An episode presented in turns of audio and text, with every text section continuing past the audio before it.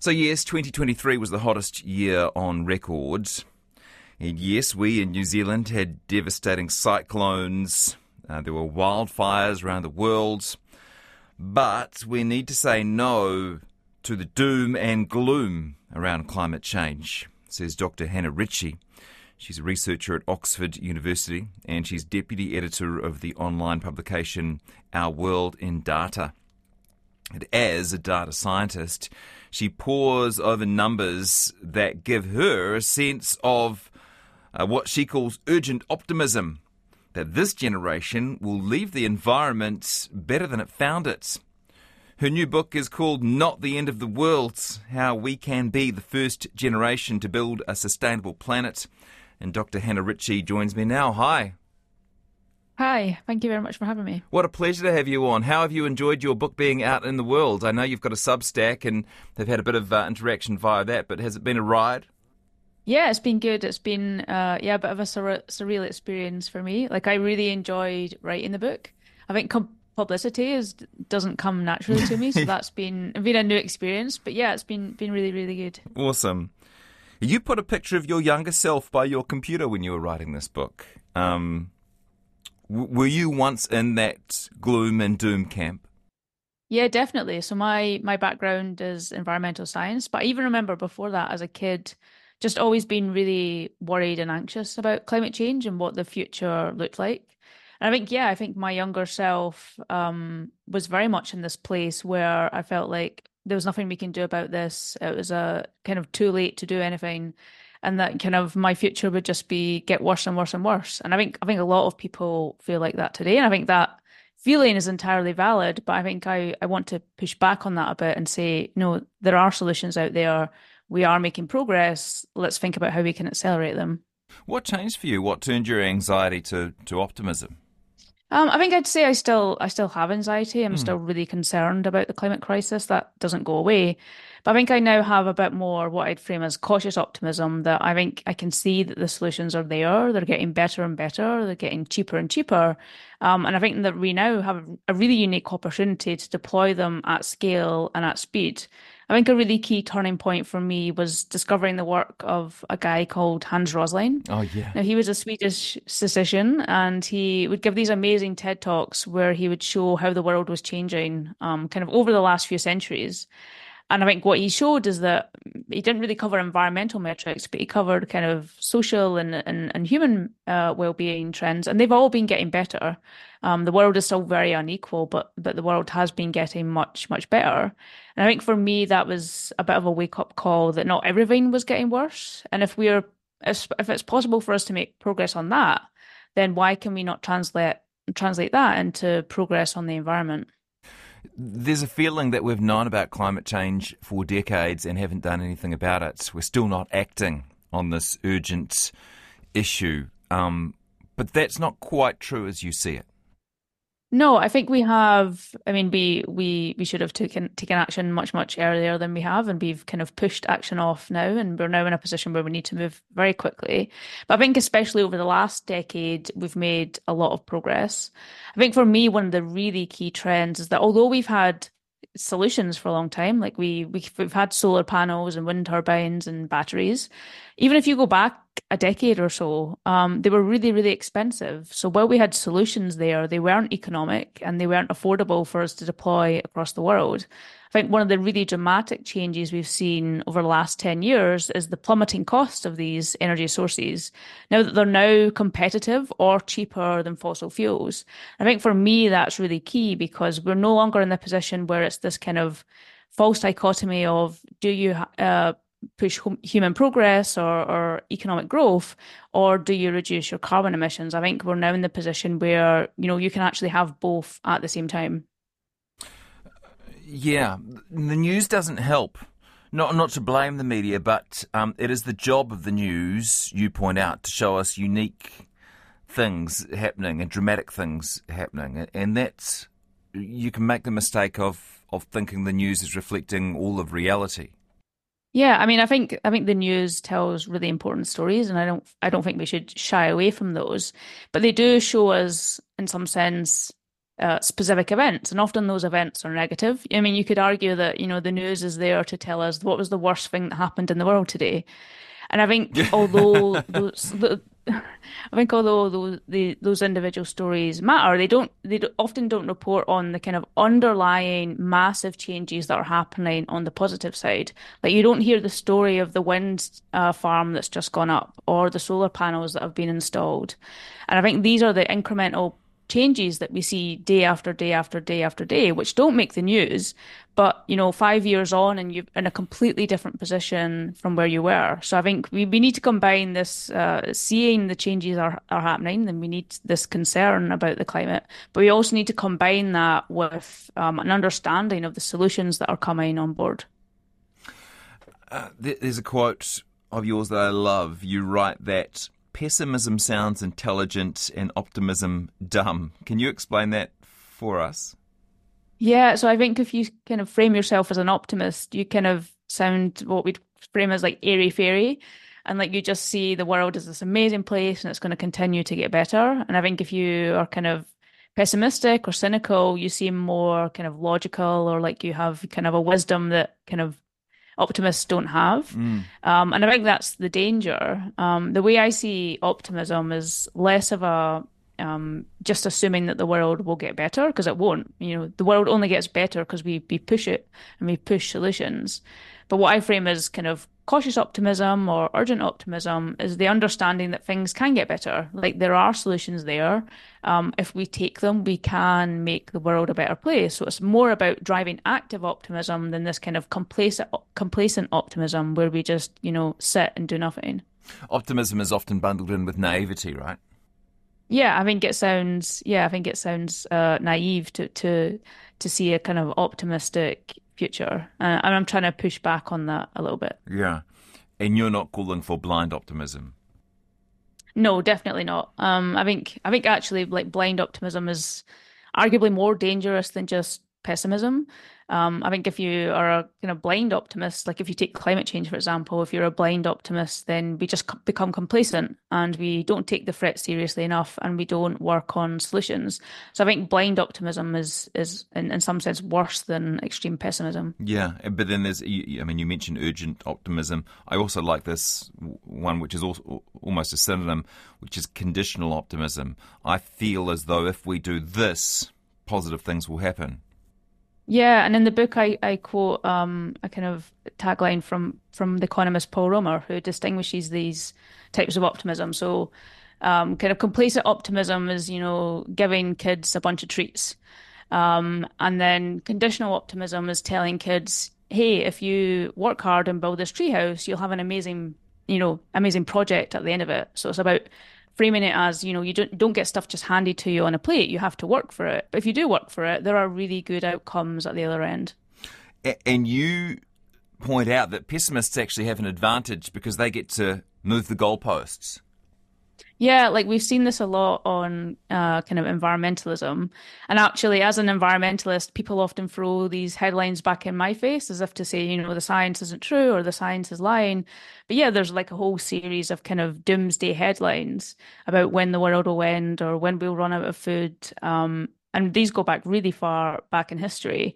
But the problem is, you know, when they don't come true, um, pessimists often just move the goalposts. So, you know, if it's 10 years, after 10 years is over, so, oh no, it's going to come in another 10 years.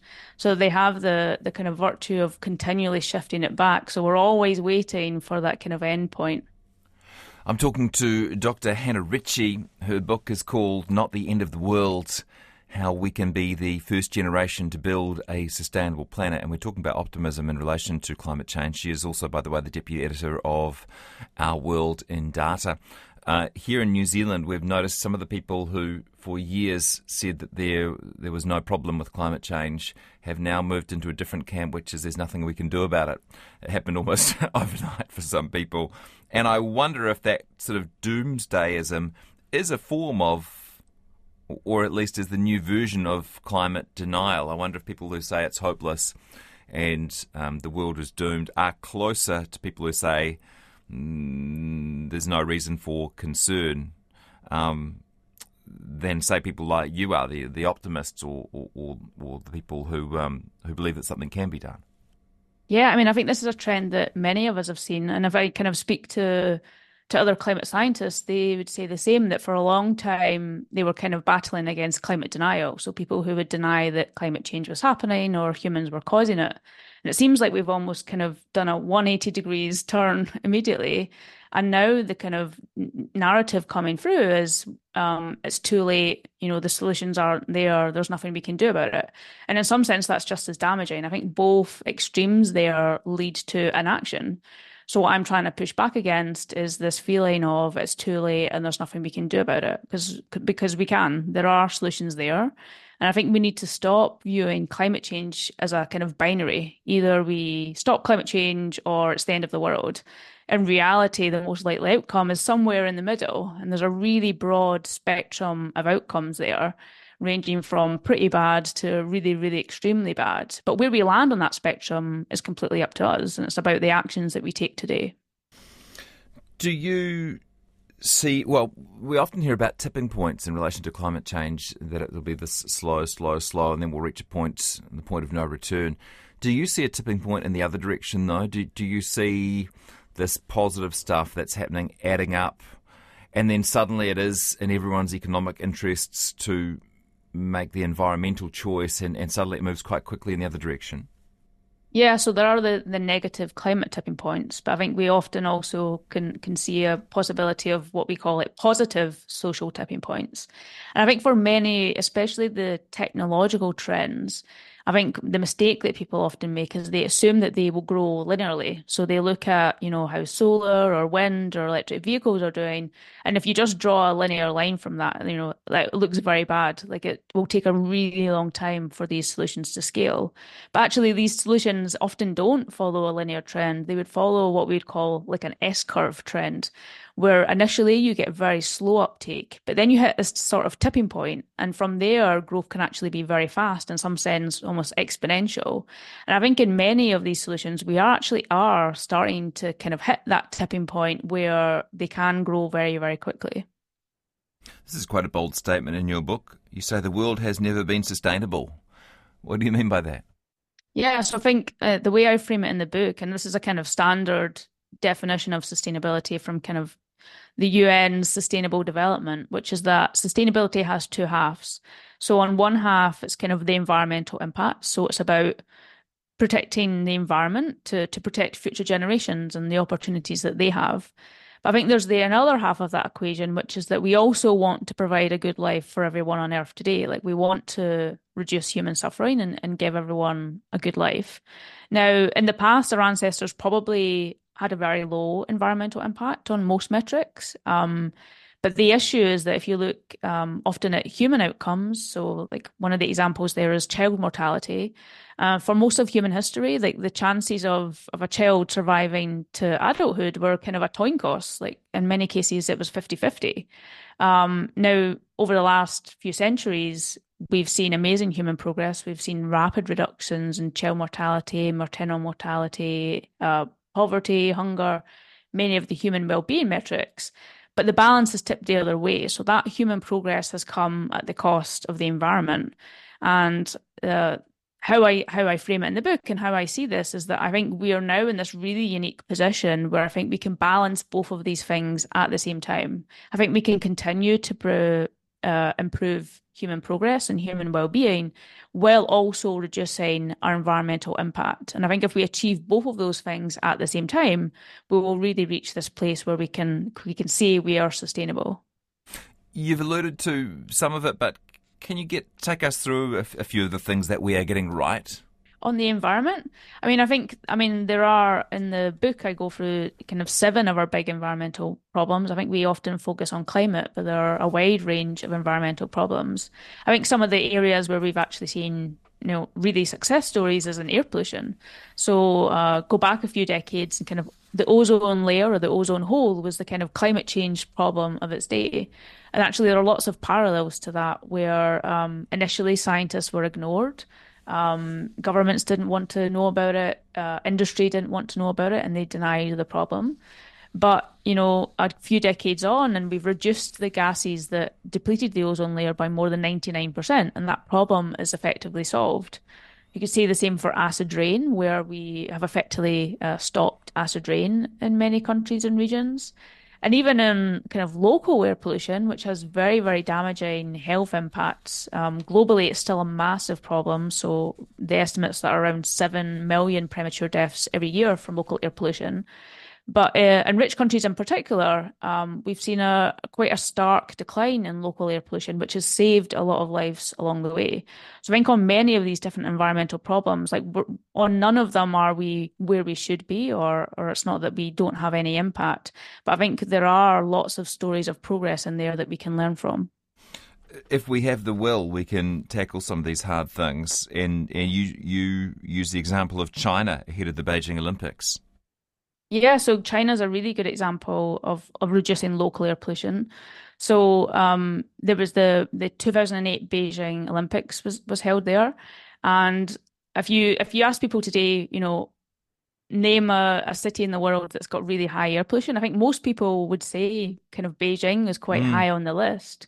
Um, and that was certainly true just before the 2008 Olympics. But the Chinese government realized that the world was going to have all its eyes on the Olympics and there was athletes coming. So they did a very short term mission to try to clean up the air in Beijing. And actually, it was quite successful. Air pollution did reduce. Um, it was still one of the most polluted Olympics ever, but they did reduce air pollution. The problem is that when the rest of the world went home and the cameras went away, um, all the pollution came back. But um, the, the citizens of Beijing then kind of said, well, if you are willing to reduce air pollution for people coming in uh, externally, why why are we living with these really high levels of air pollution? Why can we not do this, you know, all the time? And that actually led to to to government policy, and and uh, air pollution rates in Beijing have fallen a lot um, over the last kind of decade or so. And it's actually made amazing, amazing progress on air pollution. And there are estimates that, you know, the, the lifespan of citizens in Beijing have probably increased by as much as four years. So you've seen really dramatic impacts there. And that came from citizens saying, we are not happy with this, um, we won't accept it. You see reducing poverty as part of the part of the puzzle to solving air pollution. Yeah, I think solving uh, poverty is is part of the the solution to air pollution, and in some sense also to climate change impacts. One of the big issues of air pollution is we think about often think about air, outdoor air pollution, which is you know pollution coming from our cars or power stations. But indoor air pollution is a really big problem, especially at lower incomes. So people on low incomes often will use wood or charcoal or crop wastes indoors to to cook or heat. Now, uh, people are then really exposed to high levels of pollution in the home and there's estimates that that as much as three three or four million people die from indoor air pollution every year. Now we could massively reduce those deaths if people just got access to basic energy which meant they didn't rely on wood or charcoal or crop waste. So there's a really low hanging fruit there where reducing poverty would also massively reduce air pollution deaths. How do you feel about plastic straws hannah I mean, I think the, I mean, I think if you, I mean, the UK kind of one of our leading policies against plastic pollution was banning plastic mm. straws. Mm. I mean, when you look at the numbers, I mean, it just doesn't make a dent in the problem. I think it's a good like headline for the government to claim yeah. that they're doing a lot, but it really makes very, very little impact. And you, yeah, which which doesn't mean throw your plastic straws out the window, but you say just don't make it, don't stress about it. Don't make that your major focus yeah. of your stress. Yeah, I'm not telling everyone to use loads of plastic straws and, and throw them away. Um, I just think, uh, in some sense, it's a kind of scapegoat by a government to look like they're doing a lot when actually it makes a very little impact on the overall problem. Both of our major party leaders in the uh, pre-election debates last year were, were asked what people can do to help fight climate change. They both said recycling. Um, I don't think that's the right answer. What is the right answer for individuals? Yeah, I mean it's the same and if you do public surveys and ask people what's the you know the best thing you can do for the environment, people will often say stuff like recycling or changing their light bulbs or you know reusing plastic bags and those are all fine things to do and they will reduce your environmental impact but they're actually quite low on the list on the the num the big things that you can do like the big things that you can do are One is looking around diet. I think people often focus on energy and don't look at diet. Uh, by far, the biggest way to reduce the carbon footprint of your diet is to eat less meat, in particular beef, beef and lamb. And I know that won't be popular in New Zealand, hmm. um, but that is a, a, a good way to cut your carbon footprint on energy. Like the big one is how you travel. So, um, walking, cycling, public transport is obviously best. If you need a car, then switching to an electric vehicle is much, much better than a petrol or diesel. Um, flying is obviously a big thing. And then in the home, um, uh, a big thing is your heating. So um, in the UK, for example, like a big push and, and what would make a big impact would be replacing your gas boiler with an electric heat pump. So these are like the really big things that will account for the majority of your carbon footprint. And recycling and focusing on plastic bags and stuff, like that's fine to do and, and, if, and, and is worth doing. But I think the risk is that we focus on that stuff and we completely miss the really big things that will make a difference. Speaking of being unpopular in New Zealand, I, I think you say that plant based milk beats milk milk all the time, uh, basically uh, every time in terms of the impact it has on the environment. Yeah, so if you look at, um, regardless of what metric you look at, so carbon footprint, land use, um, even water pollution, uh, plant based milks tend to always be better than dairy.